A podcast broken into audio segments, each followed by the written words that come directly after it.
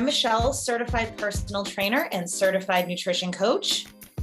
And I'm Marissa, and I'm a certified nutrition coach and group fitness instructor. And this is the Strong and Simple podcast. We're tackling the latest fads, trends, and hot topics in the nutrition, wellness, and fitness industries using science and conversation to bust myths and give you the information you need to navigate the bullshit. Tune in for your twice a week truth bombs every Tuesday and Friday.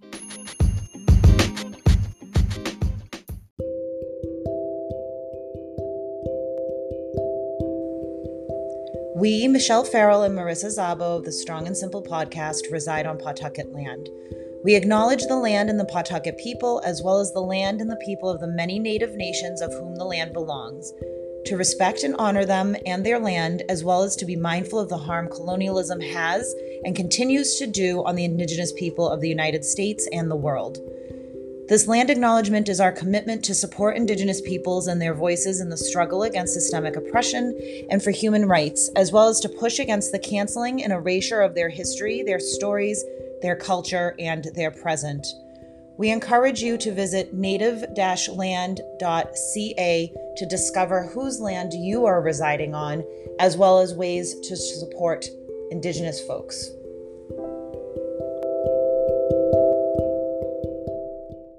Hello, everybody. Welcome to another episode of the Strong and Simple podcast. I am Michelle and I'm here with Marissa and our incredible guest today, Erica Webb. Uh, super excited to chat with Erica today. She is a mindful movement coach who uses somatic exercise, yoga, and mat Pilates to support women to shift tension and reconnect with their body through a lens of self kindness and curiosity. Erica's approach to movement is one that centers simplicity and gently moving beyond our subconscious habits. She believes that movement doesn't have to be complicated to count and is a big fan of using bite sized movements to bring more movement into the everyday. She runs an online movement space called the Self Kind Hub and sees clients privately from all over the world via the magic of the internet. And welcome, Erica. I'm so excited for you to be joining us today. Hello. Thank you so much for having me. It's wonderful to be here. Yay.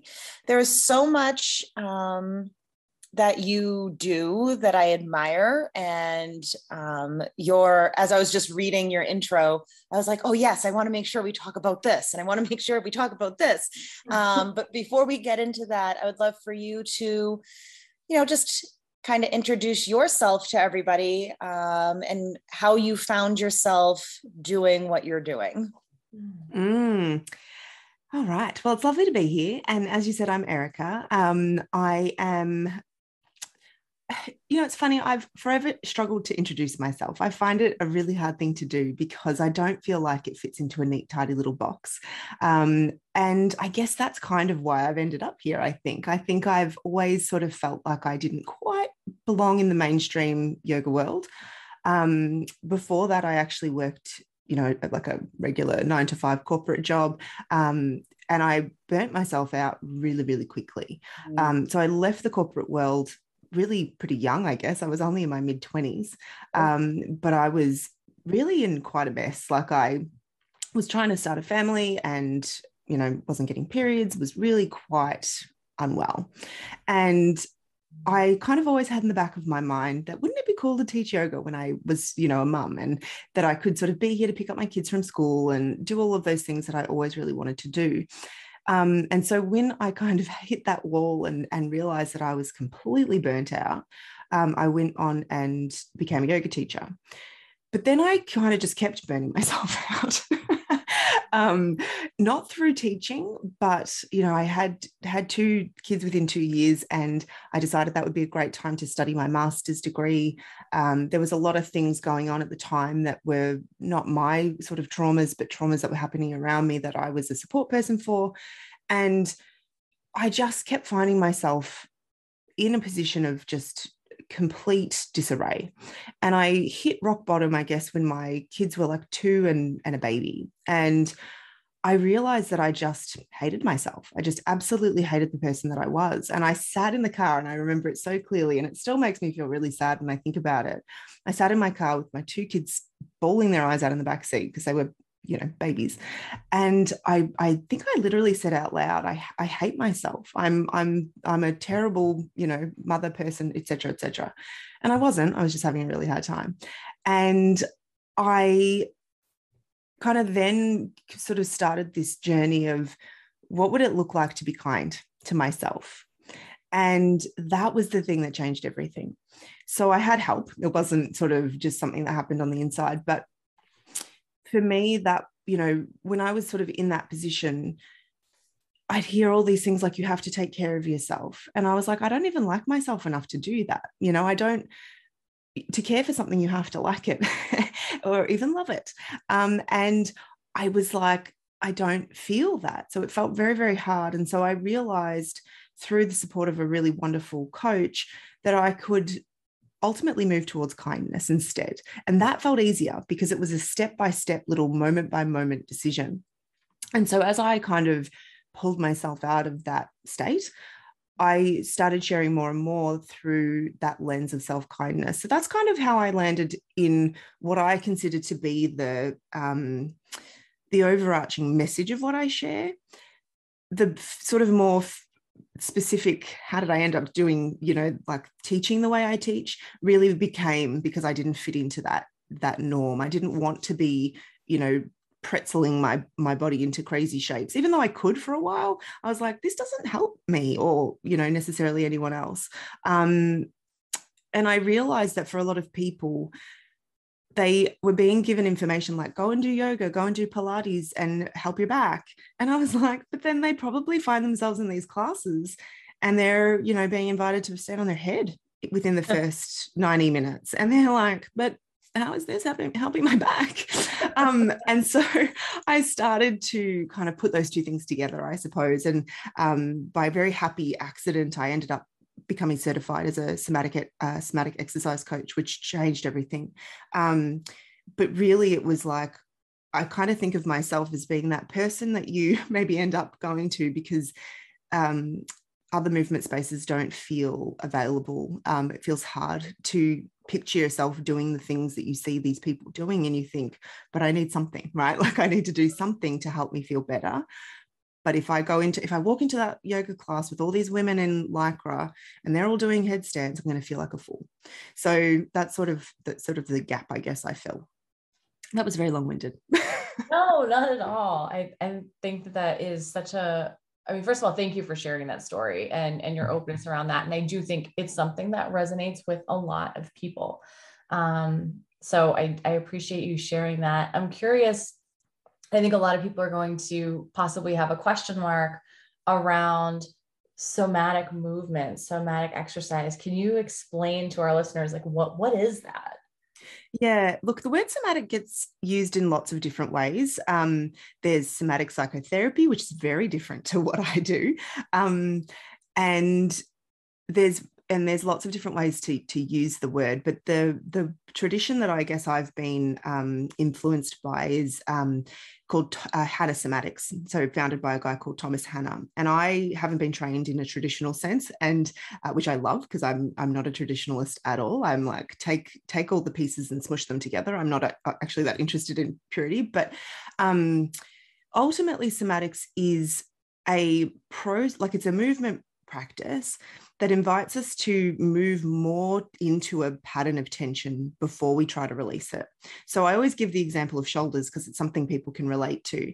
When we've got shoulders that sort of want to sit up around our ears, so often our strategy will be stretch them, right? Mm-hmm. Um, and I know for you guys probably strengthen them, and um, which is kind of kind of where we end up going anyway. But the somatics would say let's give the muscles more of what they think they want, right? What we've told them we want, really, over a lifetime of habits. So we take it more into tension. And then we do, it's called a pandiculation. So it's like yawning. It's like, you know, that movement where you stretch and you yawn. And so we take them more into the pattern that the muscle already loves. And then we slowly, slowly release and we melt. So it's very slow, so sort of slow practice. It's a little bit like Feldenkrais if you've ever done that. Um, so we take it into the pattern, then we melt. And the theory is that in that process of melting, when we're really paying attention and trying to make it smooth and make it clear and all of that sort of stuff, that the nervous system has an opportunity to register that there's another way for these muscles to be held. That the set point that we've ultimately created by habit of, you know, being like, wow, life is so stressful, um, that we can we can uh, almost it's a little bit like turning your phone off and on again when something's kind of gone a bit dodgy right? Like we're like i just need that moment where everything resets. And so it's sort of that's how that's that's the theory and that's how we think about it. That sounds amazing. Just the word melt. I'm like i, I want that. Which is what's so lovely about it because it's it becomes very available i guess to bodies where um, stretching feels complicated or even potentially really awkward to to do um, so you know we modify it for people to be able to do it sitting in chairs and um, it's usually very specific to a body part um, i tend to use it in lots of different ways now that i've been doing it for such a long time but we tend to make it very specific. So we might be like doing one movement that's very specific for just the muscles in your waist or just your shoulders or just your hips. Um, and so part of it too is just paying attention. And when we pay attention and we kind of increase the um, that that very real brain body connection we're affecting the representation of our body in our brain. And then we have we might feel better just simply because that kind of brain map is clearer when we're done. And so we walk away and we're like wow i feel a little bit more like i'm inhabiting myself. And i think it's it is because we've paid attention and we've if we do it when we meet ourselves with kindness too, rather than being like, oh, my body parts are so terrible, um, then we walk away feeling a little bit more like we're in ourselves and, and inhabiting our body more clearly. Yeah, I'm just registering all of that. I'm waiting for. I'm like, are you gonna say something? I am. I am. You know, I always, uh, I, I think I process, and then it, you know, comes out. She's the, she's the pensive co-host. Just fire things off um, when you were talking about um, going into a yoga class and you're like, oh, I'm going to go into a yoga class and because it's going to help my back. And then everybody's standing on their heads. I can so relate to that. And for so long, I thought yoga was not for me um, and that I was not a yoga person because I'm not bendy and um, never felt comfortable being in those classroom settings. Um, and never even really felt like the instructor wanted to even be bothered with trying to help me want to be there in that space or you know um, mm. and i'm sure some of that was my own my own shit like my own mm. anxieties and things um, projected on myself but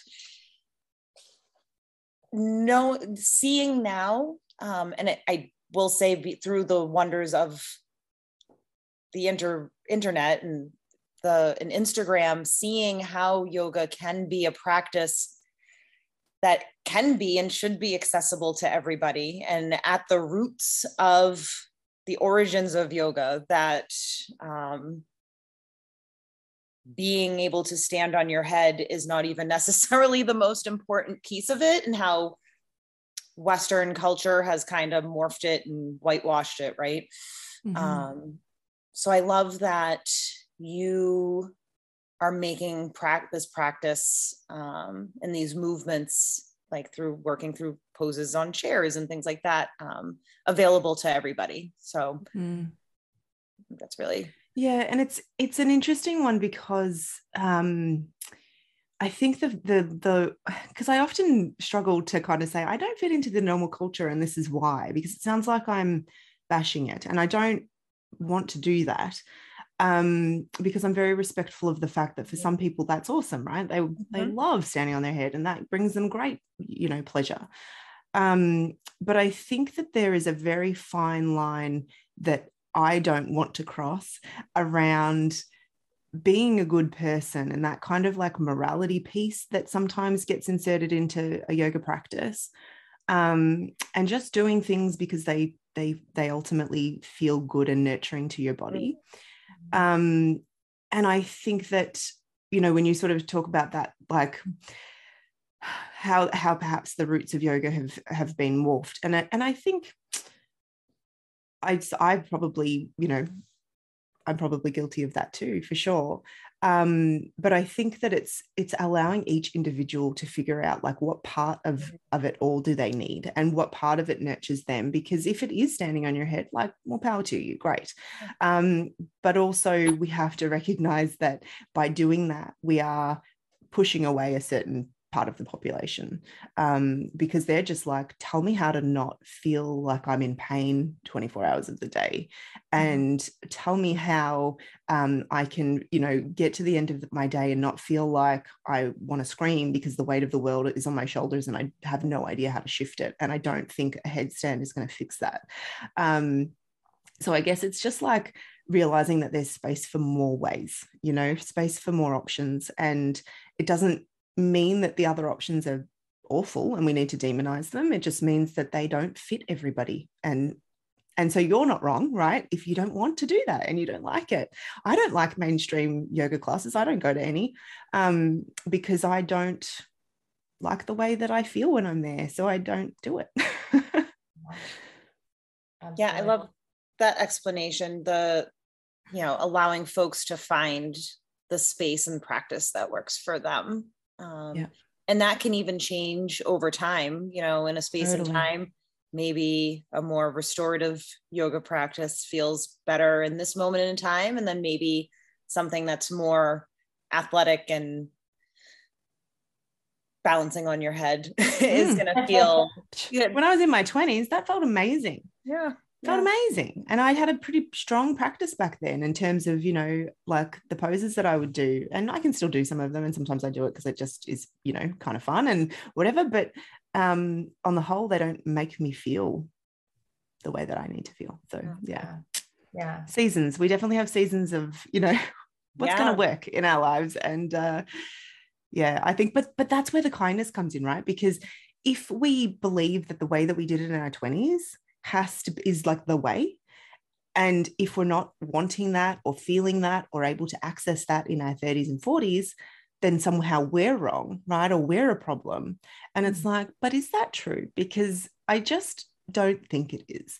Um, and so the, the kindness piece is giving space for us to really get clear and honest about our needs.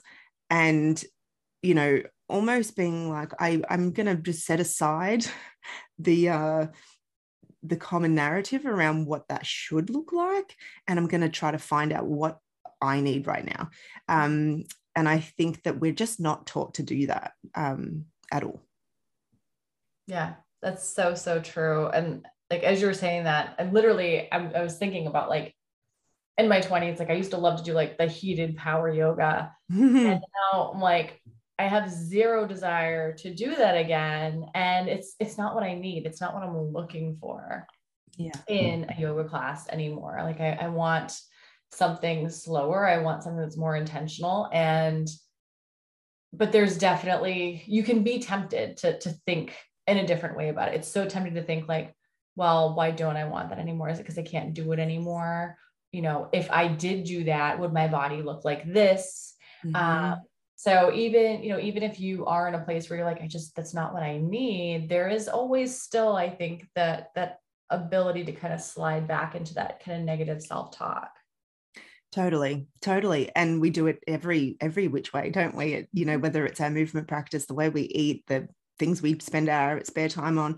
Um, and I think that that's for me where the kindness piece just comes into its own because when we commit to self kindness, we're not sort of committing to being nice to ourselves because so, you know being nice to ourselves is kind of a little bit like um, you know treating ourselves like a little kid who's just a bit of a spoiled brat and going to get their way all the time. Whereas when we're kind we have to actually get uncomfortable to figure out what's true for us. Um, and I, I talk about this from the point of view of you know i might not feel like doing something um, as an example, like I often give this example, but I walk every morning on, during the week, weekday. It's actually Saturday here, but um, during the week, I walk every morning with a girlfriend at 6 a.m. And I don't feel like doing that most of the time.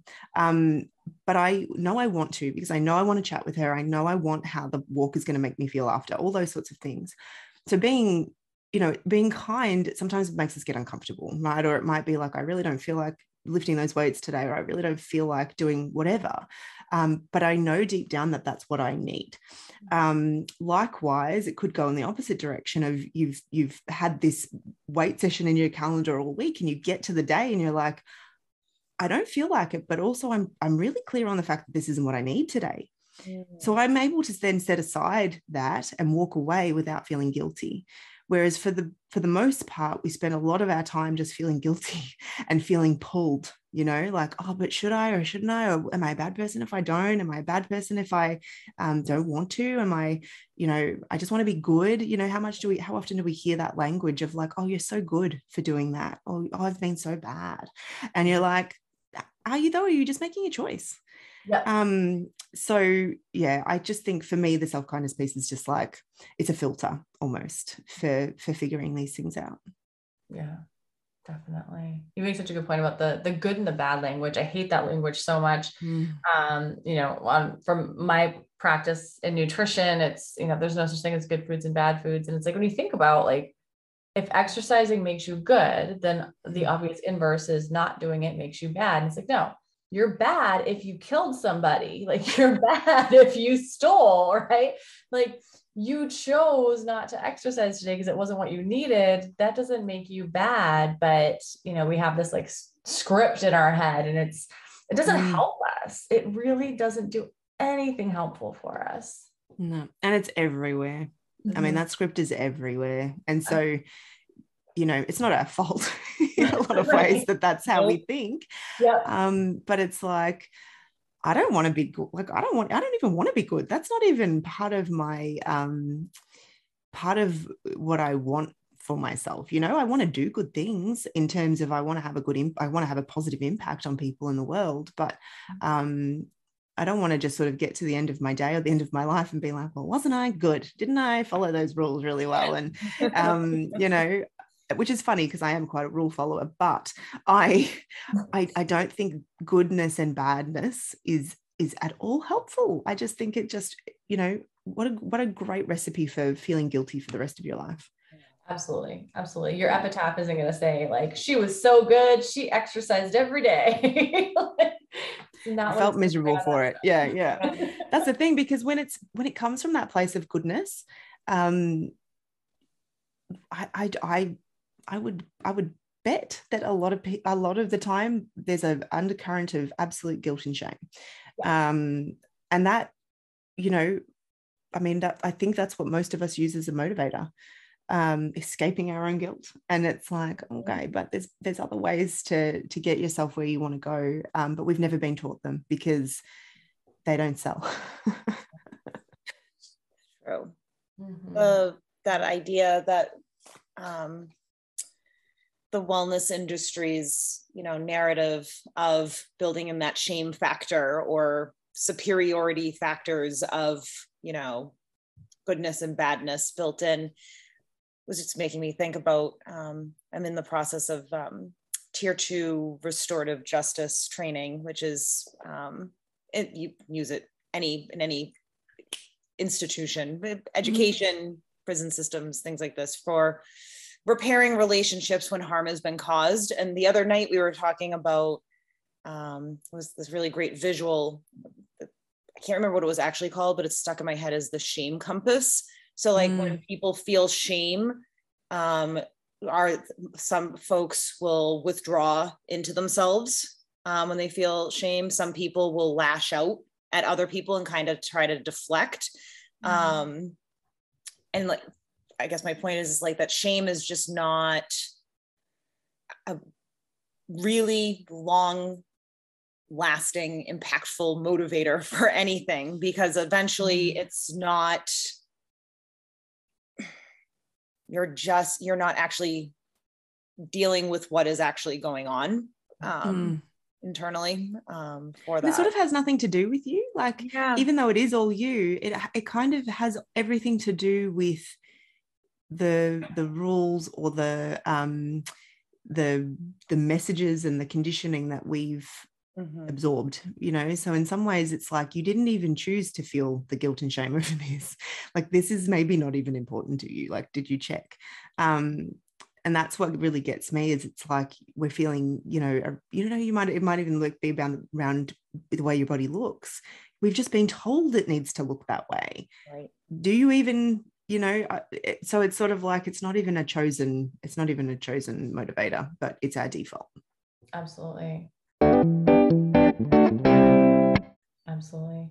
I'm curious obviously without like spilling all of your secrets right? But talking a little bit about your approach um you know somebody comes to you you know brand new client and they're really stuck in that cycle of like really hating on themselves, beating themselves up. You know, if they struggle with particular exercise, they're bad, it's their fault, that kind of thing. Like, how do you, what is like the first step in the direction of kindness towards yourself? I guess would be. That's a great question. So, I'm actually starting to become a therapist at the moment because oh. this is what, uh, what I've come to realize, I guess, over the last sort of decade of teaching is that it's impossible to, to unpick the mental sort of side of this versus the physical. Um, so I'm I my undergraduate sort of studies were in psychology, and now I'm just kind of building on those so that I've got some therapy uh, skills as well. Um, so at the moment, uh, I I guess probably at the moment I do it on a, a like a level that uses the body, I guess, more as a an entry point. Um, but it's really around helping people to recognize that they have choices. And so when someone comes to me for the first time and, you know, maybe they're feeling, you know, the guilt and they're they're having a hard time reconnecting with their body because they actually really don't like it because maybe it's riddled with tension and they, you know, just feel like it's revolted on them, right? Like it's just it, it is out to get them, it's their enemy. It's really about firstly, like a little bit of talk around the fact that our body is always trying to be like our ally right? And and sort of actually going into a little bit of the science behind that because i think when we understand more how our body works we're able to appreciate that oh you know this tension isn't actually my body failing. It's it's actually doing its job. It's actually it doing the thing that it needs to do to keep me safe. And once we realize that we have that that primal desire for safety, and our body will do anything to meet it. Um, and we might not understand it. We might not know what it's doing and why it's doing it.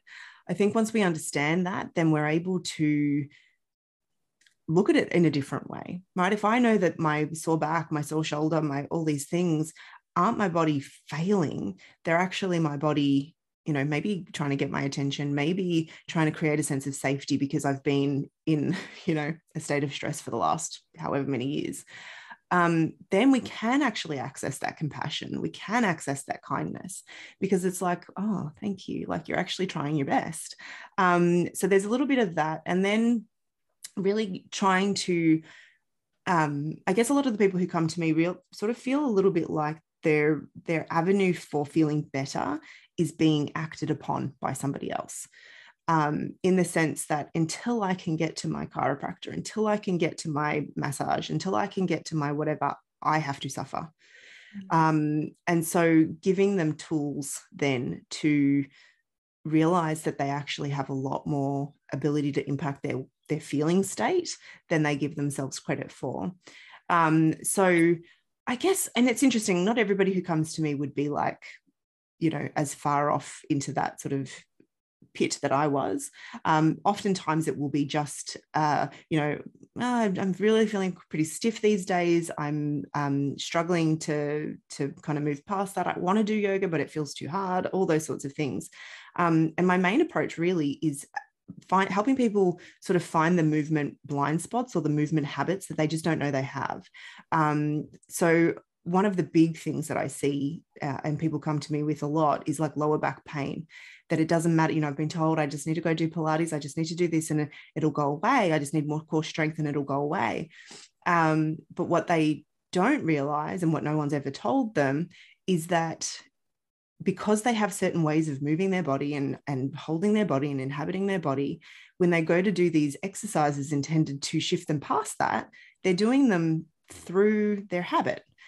And so oftentimes they're not even engaging their core or they're not um, you know changing the position of certain body parts.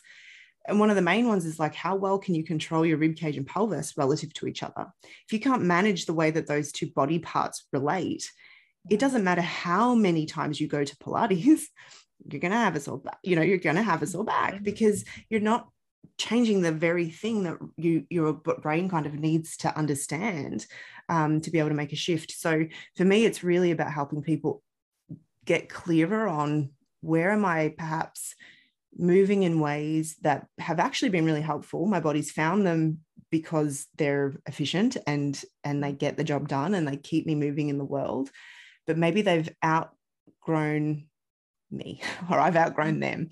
And yeah. and now I need different strategies for moving. I need different options for moving because things are starting to, you know, either break down or deteriorate or I'm in pain that I can't shift or I'm just uncomfortable, whatever it might be. It's not always pain. And so then you know helping them identify those patterns is what I do when I work with people kind of more closely one on one and just helping people fill their toolbox. That's how i think of my job is it's like i just want to give you tools so that then as you navigate being in a human body you can be like oh i could use this tool in this instance because i'm feeling this way and i want to feel that way.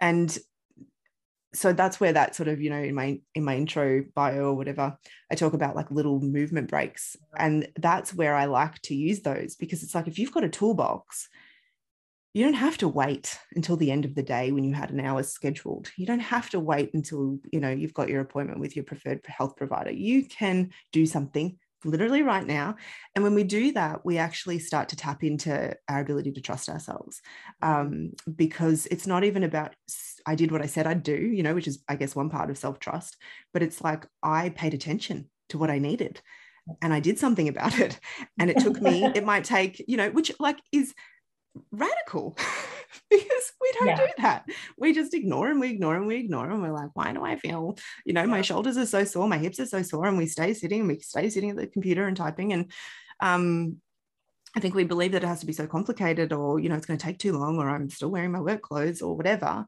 Um, and so we start to build up that self-trust of I feel a thing, I do something to to help myself shift that, and then I carry on with my day and so then we start to to yeah trust ourselves more. And um, i think that we begin to see our body more as an ally than a than an enemy.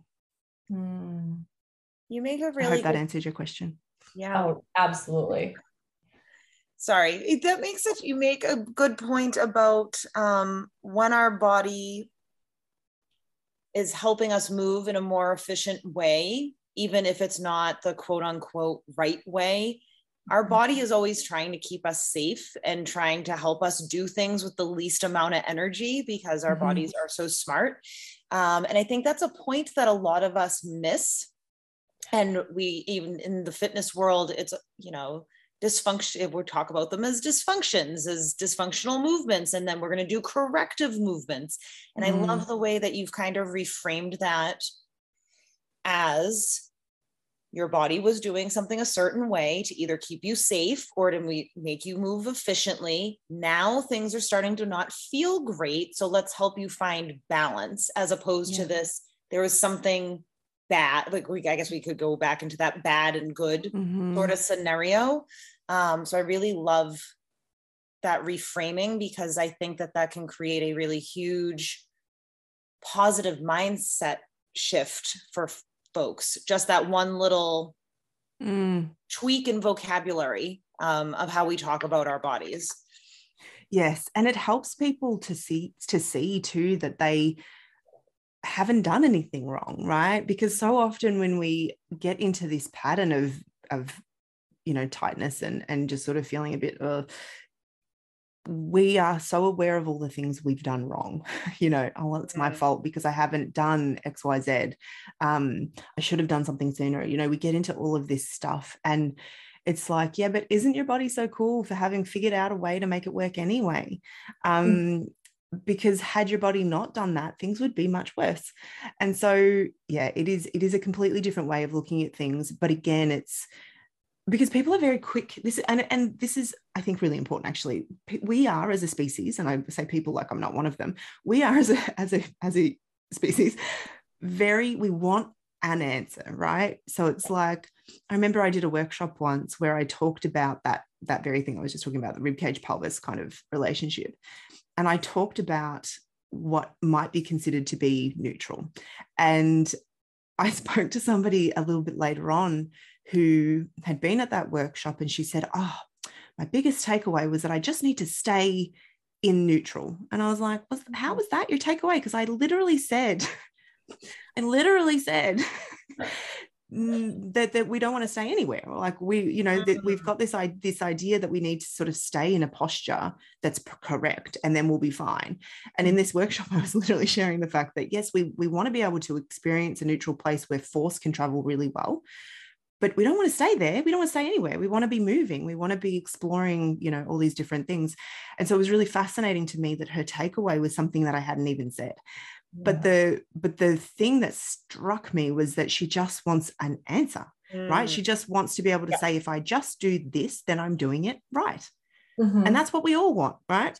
I mean i would love an instruction manual. I would bloody love it it would be amazing for me to be able to say okay cool i'm getting this human thing wrong right because i feel so often like i'm not but we are not like it's such a hard thing to grasp that even the mm-hmm. things that um, maybe feel somehow wrong because they hurt or it's uncomfortable to be able to say well no actually that's your body doing things right what a mind sort of moment yeah. right of being like but but you're also saying there's a better way and it's like yeah but both can be true this can be your body doing something really clever mm. and at the mm. same time we can say yes and I want new strategies. I want new tools. I want new ways of feeling because this isn't working for me anymore. It doesn't mean that it's bad and that we have to like throw it all out the window. But we have a hard time as humans, I think, accepting the very real reality that two things can be true at the same time and, and seemingly contradictory things. yes. Like it's hard to grasp. Yeah. I think I think you hit the nail on the head with that. I think that is so incredibly true. And yeah, they want an answer. They want the quick fix a lot of the time, and which I get, right? Like people are we do too. Out, yeah. right. Everybody's tapped out all the time. Just give me the answer. Give me the thing to do that's going to fix the thing. You see it in nutrition. You see it in fitness. You see it in recovery from injuries. All of that stuff. And unfortunately, we're just way more complicated than that as humans. Yeah. But yes, and is a very uncomfortable place for most of us to be. Yeah. Mm-hmm. Yeah, yeah, it really is. Mm, absolutely. So we just yeah. practice it. yeah. yeah, it's practice. It's so true. Yeah. yeah. Yeah. Which I think is another thing we're probably a little bit uncomfortable with, right? Is it's like mm-hmm. if it mm-hmm. doesn't work straight away or if I don't get it straight away, mustn't be it mustn't be, you know, good. Um, and I think that's that's where we get into trouble. And I think we talked about this a bit, Michelle, this idea of the the quick fix or the um those sort of more typical sort of fitness and nutrition things that we might see out in the world of like it's 30 days to this or whatever mm. um, we've been sold an unrealistic message that we don't need to take time we don't need to practice. We just need to go in at 150% for a certain period of time fix things and then go back to normal. Um, and so you know it's not as easy to to sell for sure and it's certainly not as sexy but when we start to realize that we're just navigating like that's the thing. It's like this big long you know map that we're trying to navigate and there is no endpoint to these practices which can be overwhelming right? Because if you're like but i have to do this forever and it's like yeah kind of you know you brush your teeth every day you go to the bathroom every day and you're going to have to eat and move every day too um and, and you will in some form or another whether it's you know intentional or uh, just kind of as a byproduct of being human living in the world um, and so you know the, it goes hand in hand with that wanting an answer wanting a clear answer. It's like but also your answer is going to be different tomorrow so stop looking for an answer and start checking in with what you need because it's mm-hmm. it's a completely different way of living. Yeah.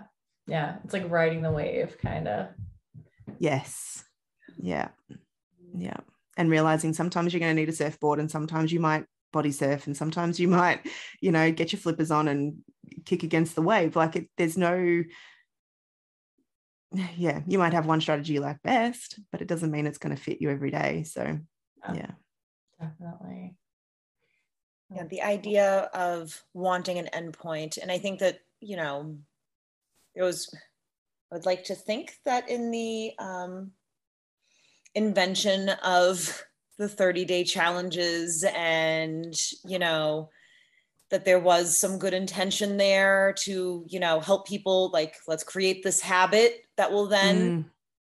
so we'll go with that there was good intention there and it wasn't all mm-hmm. just a mm-hmm. marketing ploy but it has really turned into i mean everything is a 14 day challenge 21 day whatever you know and then mm-hmm. there's this endpoint but it's like but if I should be doing this forever. mm-hmm. it, it, you know, not necessarily what that particular program was, but some sort of mm-hmm. movement mm-hmm. um, practice or nutrition practice that allows us to feel good and move well and, you know,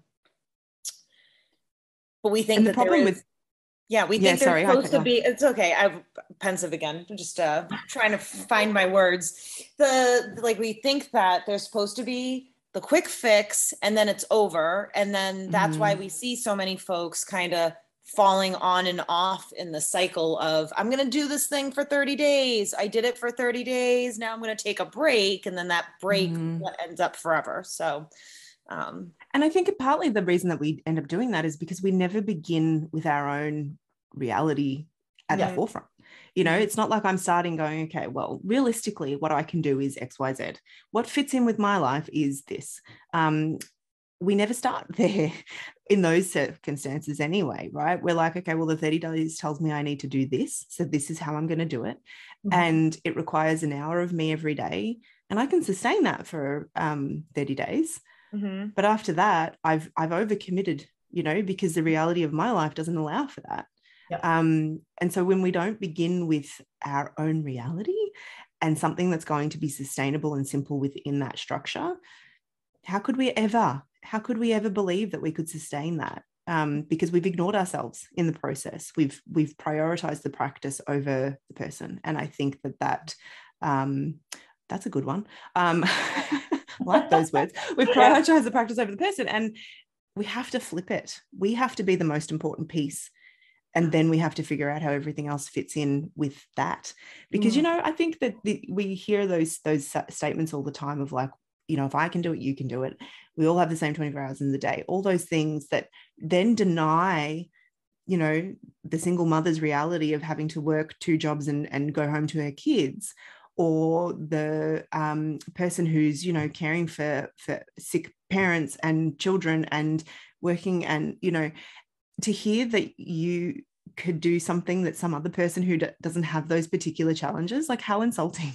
Yep. but it's your responsibility to say that's not for me right? And whereas i think we say the practice should look like that and so then i'm wrong if i can't do it. Why can't i just get my shit together right? And it's like god how many times i've said those words to myself so many times why can't i just get my shit together? You know? Um and it's like maybe because you're not prioritizing how you fit into this puzzle because you're the puzzle. we are the puzzle. That needs to yeah. be a It does. I am the puzzle. yeah, yeah.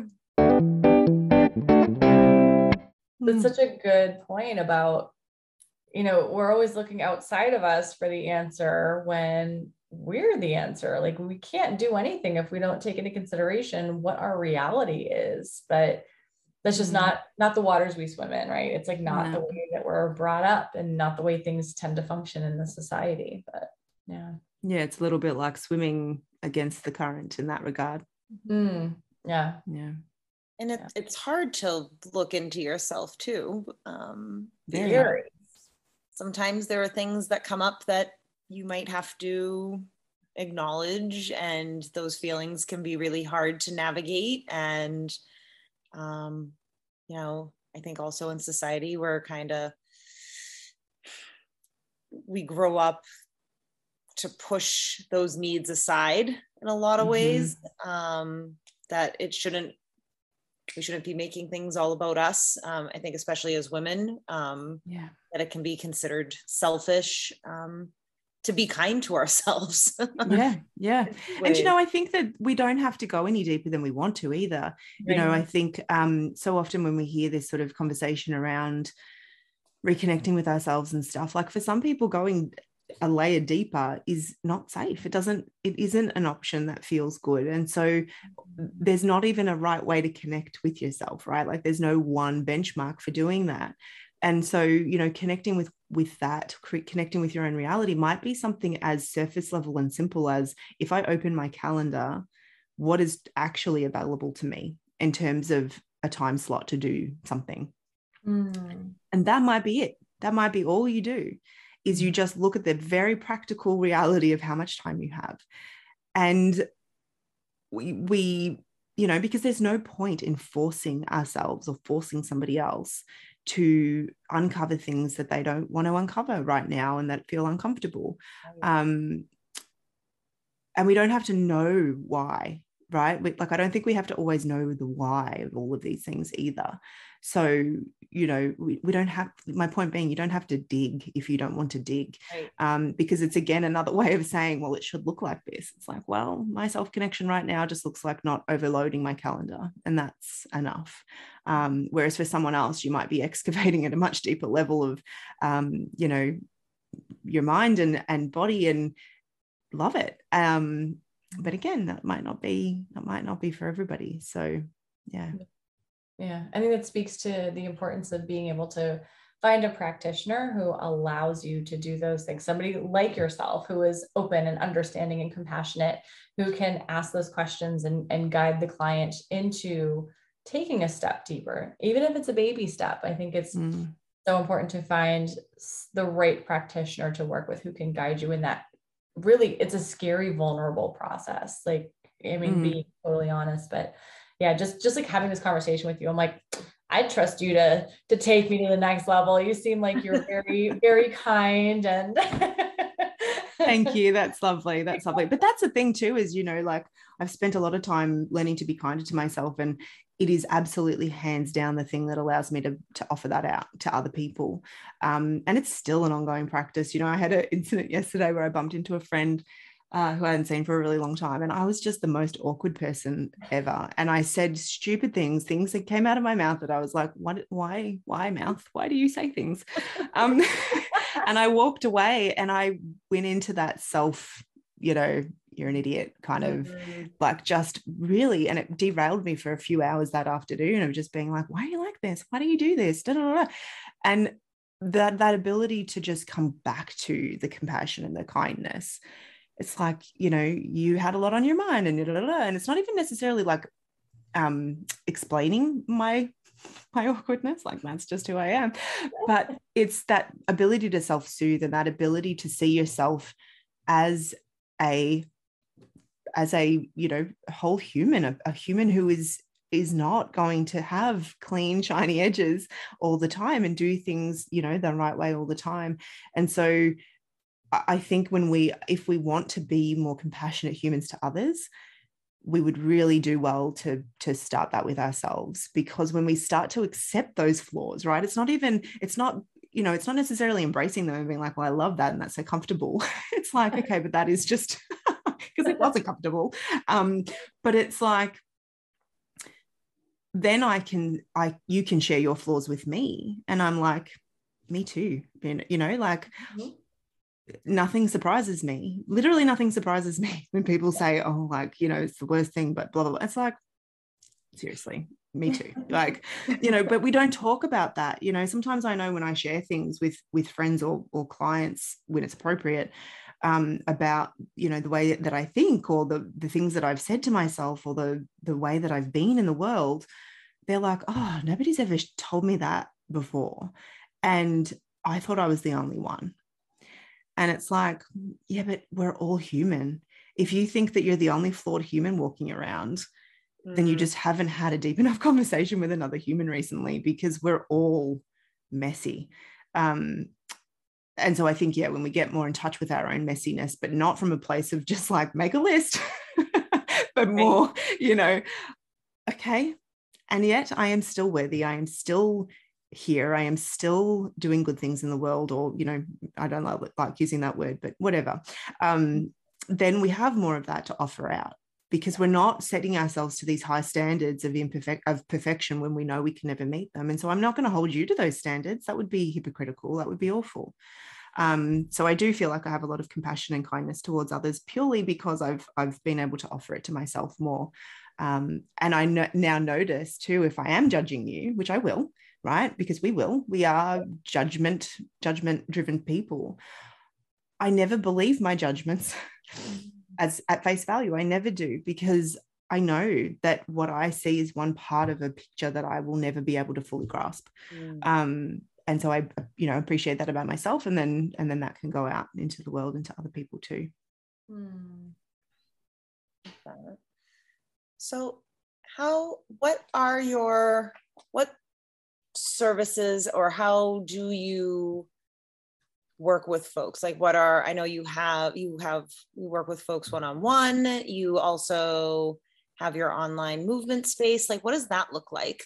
Uh, yeah, so I guess a lot of this work happens kind of quietly in the inside that space. So the Self Kind Hub is really a movement library ultimately, um, but it's a movement library that is um, filled with classes that are all taught from this place, I suppose. Um, so it's I, like I said, I'm not a purist, so no classes are particularly pure in, in any um, modality, but it's this fusion of, of movement practices that I teach. And they're all through that lens of, of self kindness, of curiosity, of, you know, ultimately offering up something for you to then go, how does this feel for me today? So they look, I guess, like just classes, you know, just normal, normal movement classes, but all taught through that lens.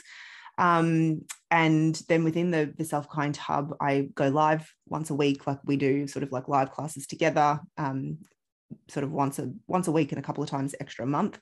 Um, and then I do monthly master classes where we go deeper into certain things. Um, sometimes it's just talking about stuff like this. Sometimes it's talking about body parts and you know specific things to help shift hip tension, shoulder tension, stuff like that. Um, and then when I work with people one on one, I guess that's more when we get into the like I can help be a, an extra set of eyes um, and and guidance. I guess when we're sort of looking for those movement habits and how we might start to find new pathways.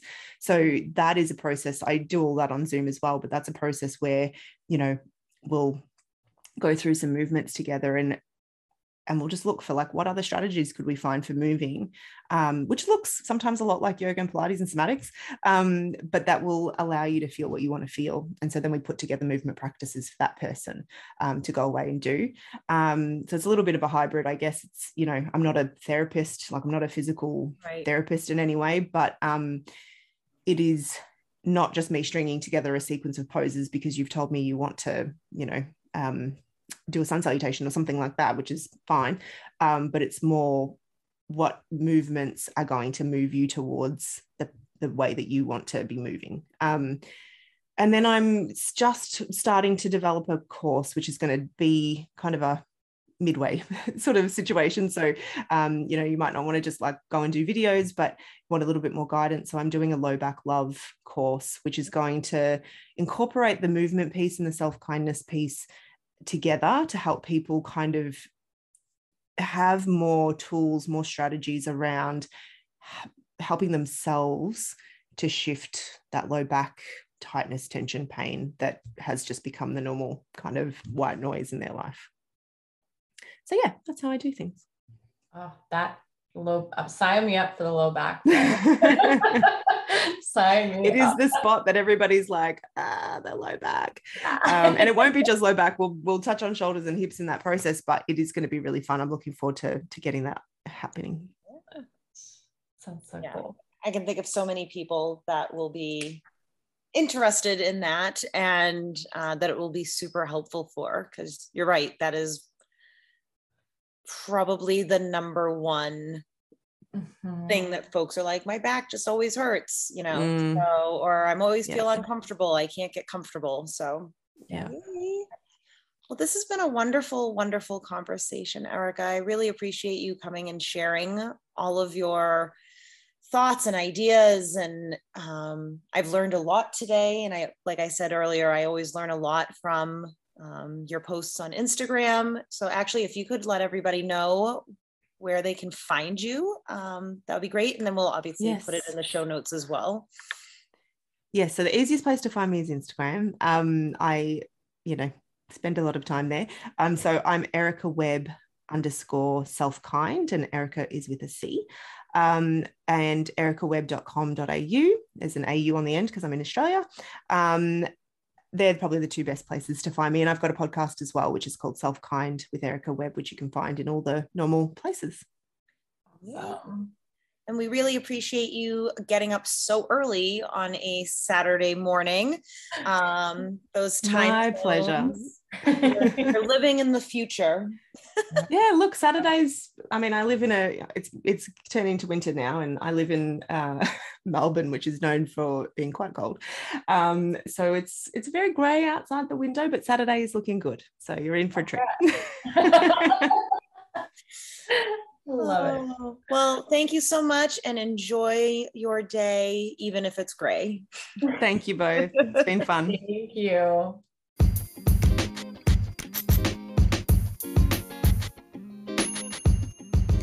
This has been an episode of the Strong and Simple podcast. If you'd like to learn more about any of the topics we've discussed or about any of our guests, please make sure that you visit us on Instagram at Strong and Simple Podcast. And if there's ever any topics, questions, concerns, anything that you would like to suggest to us, please feel free to email us at strongandsimplepodcast at gmail.com. Thanks for listening.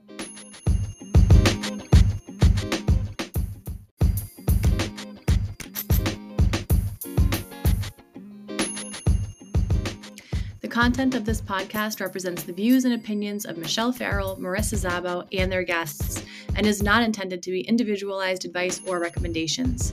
Nothing in this episode is to be construed as medical advice or to substitute for individualized fitness or nutrition advice. Always consult with the appropriate professional for your own needs.